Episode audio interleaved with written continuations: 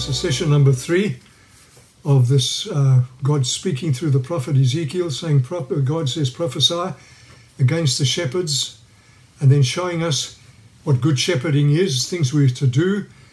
And we finished off that last session by saying that we, uh, we are to uh, do certain things, take care of the sheep, we're to uh, strengthen them, bind them up, tend for them, give them good pastures, etc., etc. But part of that is also by modeling, we take care of these things that need to be done, is by modeling team and teamwork, servant hearted leadership with authority and grace that teach truth, but graciously. Just a reminder of what team is before we look at this now by modeling team.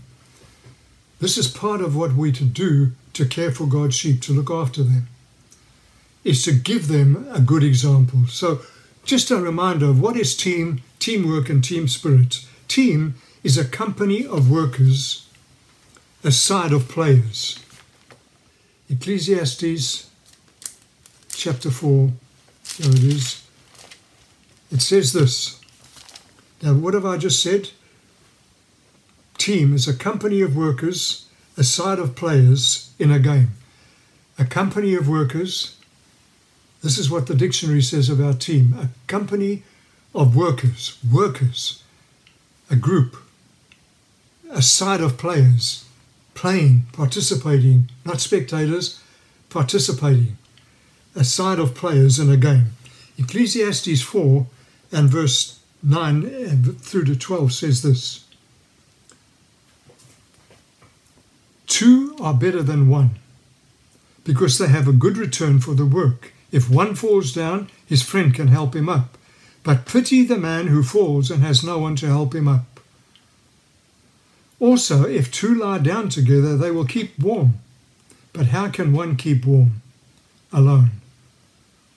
Though one may be overpowered, two can defend themselves. A cord of three strands is not quickly broken. That's such a good scripture um, related to what, what we mean when we're talking about team. And I want us to read also in Mark chapter 6 and verse 7, just one verse there quickly, Mark 6, verse 7. It says this Calling the twelve, Jesus calling the twelve to, to him, he sent them out two by two and gave them authority over evil spirits. If two shall agree as touching anything here on earth, it shall be done of my Father in heaven. So, team, a company of workers. God wants us to be a team. And then teamwork. Teamwork is unselfish cooperative work by a group acting as a unit. I want us to repeat that unselfish, unselfish, cooperative work by a group acting as a unit. It goes on to say there is no jealousy in teamwork. Team. God wants us to model team. Read Ephesians 4:16. Read 1 Corinthians chapter 12, verses 17 through to 20. Read Numbers chapter 11, verses 4 to 7, 14 to 17. Can I repeat that? Ephesians 4:16, 1 Corinthians 12:17 to 20, Numbers 11:14 to 17. All of those scriptures show us what teamwork is, working together. And what is team spirit? It's that attitude of the individual which subordinates individual desire for the benefit of the group or the team. And remember that a team is the whole church. And then we have these other teams within the team team of elders, team of deacons, and other teams. But it's the attitude of the individual which subordinates its individual desire for the benefit of the, the, the group or team. So Jesus sent out his workers two by two. Team spirit, teamwork, modeling team, we're accountable to one another and to a translocal team. That's team. It's protecting one another, not only being accountable, but protecting one another. Not taking advantage of, not attacking, not being divisive, but protecting. Team is doing what God gifted each one of us to do, to be, each one of us playing our own part, not trying to make others like ourselves, not forcing people to be what they aren't, and not trying to do everything by ourselves, but allowing each one in the team to be able to do what God has gifted them to do and to fulfill what God has called them to function as. Each one playing its own part, nobody holding back. But then also, we need to model team and model life as the church relates, as the team relates to apostolic ministry. So I want us to read a few scriptures in the book of Acts. Again in Acts chapter 20, if you'd go there. Acts chapter 20. Just, just a few little scriptures here, not many. Acts 20, it says this in verse 30.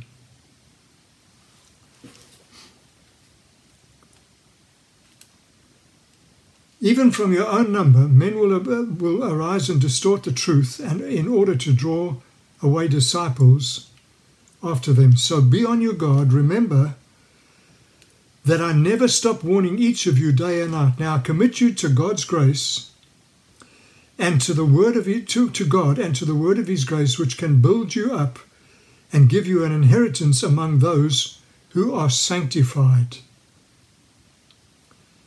So Paul is speaking as an apostle to these, this group and showing them how apostolic team relates to church. If you go to verse 20, chapter 21, verse 1, he says, Listen to this. This is how the church saw apostolic team in their midst. After we had torn ourselves away from them, we put to sea and sailed straight to Kos. Now, as apostolic team members, that's how we should feel. That we've got to tear, out, tear ourselves away. Not just we want to get in and get out, but the church needs to make it that that's how we feel. Make it easier for the apostolic team. And then in the 15th chapter, verse, uh, sorry, while we're in verse chapter 21, if you just go to the 17th verse, it says this When we arrived at Jerusalem, the brothers received us warmly when we arrived at Jerusalem, the brothers received us warmly. The church at Jerusalem, with the apostles, the prophets, the elders, etc., received us warmly. Churches should receive apostolic ministry warmly. We should prepare the people for the team coming in and let them know care for these people, pray for them, love them, be available to them, whatever the case may be. And if we could just go to Acts chapter 15, I feel like I'm not doing a really good job at this moment of this, but I hope that it's getting through to us. It says in verse 32 of Acts uh, chapter uh, 15 Judas and Silas themselves, who themselves were prophets, said many encouraging, said much to encourage and strengthen the brothers. After spending some time there, they were sent off by the brothers with the blessing of peace to return those to those who had sent them. And uh, you could read on till verse right through to verse 41 how Paul says, let's go back and do these different things in the different churches. So we need the team to be coming in pretty regularly. If you read that sometime later, look at, let me read it to you. Paul says, let's go back and visit the brothers in all the towns where we preach the word of the Lord and see how they are doing. And verse 41 says, He went through Syria and Cilicia, strengthening the churches. Apostolic ministry strengthens the church. Now, the churches. So, a couple of things I want to say this to you here. Churches need to have generosity of spirit. They need to take what the apostolic prophetic team says, the translocal team says, what they say to them, take it seriously. We need to appreciate them. We need to pray for them. We need to make all of our resources available to them, to the translocal team as well, so that they can claim to the team that sorry that the team that they they claim to be accountable to. Make your people available. Like paul was able to take t- timothy from a church. Your finances your buildings your equipment everything make it available to the translocal so that together we all work into all the world so let's have a quick look at what it means to be prophetic in our teaching, our preaching, our pastoring, etc. Just a very quick, quick, brief thing when I look at the time. But can I say this? Ask God to help your preaching to have a prophetic edge to it. All your preaching, every time you stand up to preach, I expect God to give me a prophetic edge so that there's the creative the creativity of the Holy Spirit brings to mind things that I haven't seen that have to do with the future, the blessing, that undo the past, fix up the present, and give us hope into the future. A few chapters later, in Ezekiel chapter 37, we've been looking at Ezekiel 34. Now we look at Ezekiel chapter 37, which I was reading this morning in my devotions. That's what made me just feel I'd like to prepare a message on this. This isn't the message, this is just a quick little summary of some things that I felt God highlights. But in Ezekiel 34, 37, God instructs the prophet again to prophesy. now we need to understand something. here. When you read through these prophetic books like Isaiah and Ezekiel and Jeremiah, etc., sometimes we get the impression that one message after the other just came all in a short period of time. But sometimes there was years between a message. They didn't just live bum bum bum bum peppering the people with, with prophetic messages.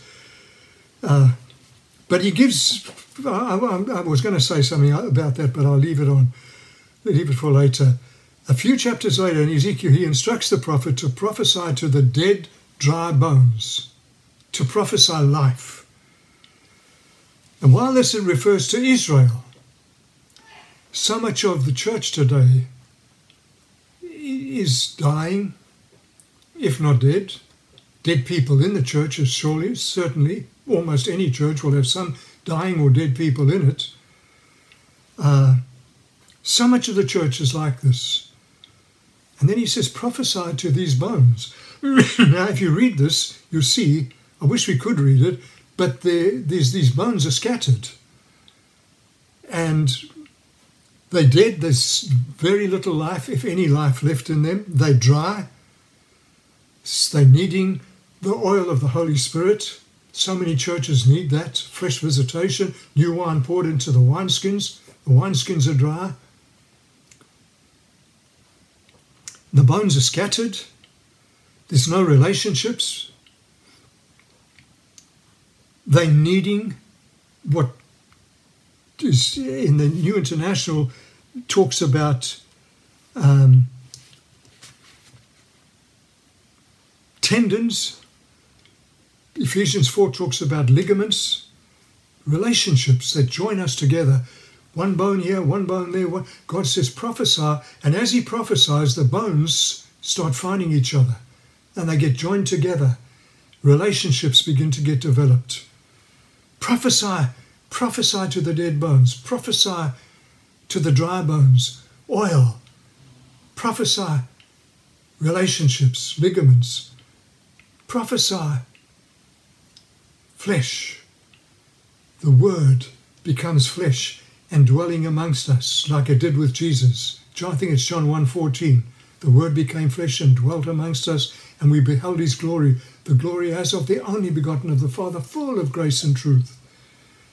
They join together, skin covering it so that we can see what God's like. Skin and flesh life. Because all of that comes together, but he needs to keep prophesying until his life enters in. And the life is the breath of God, the Spirit of God. And then uh, later in Ezekiel chapter 30, 37, from verse 15 onward, he says of these two, Ephraim and Israel, he says, I want to bring them together, two branches, and make them one in my hand. And that's what God wants. us to prophesy unity into the body of Christ, good relationships, life, skin, flesh, bones, oiled, new wine into the wineskins.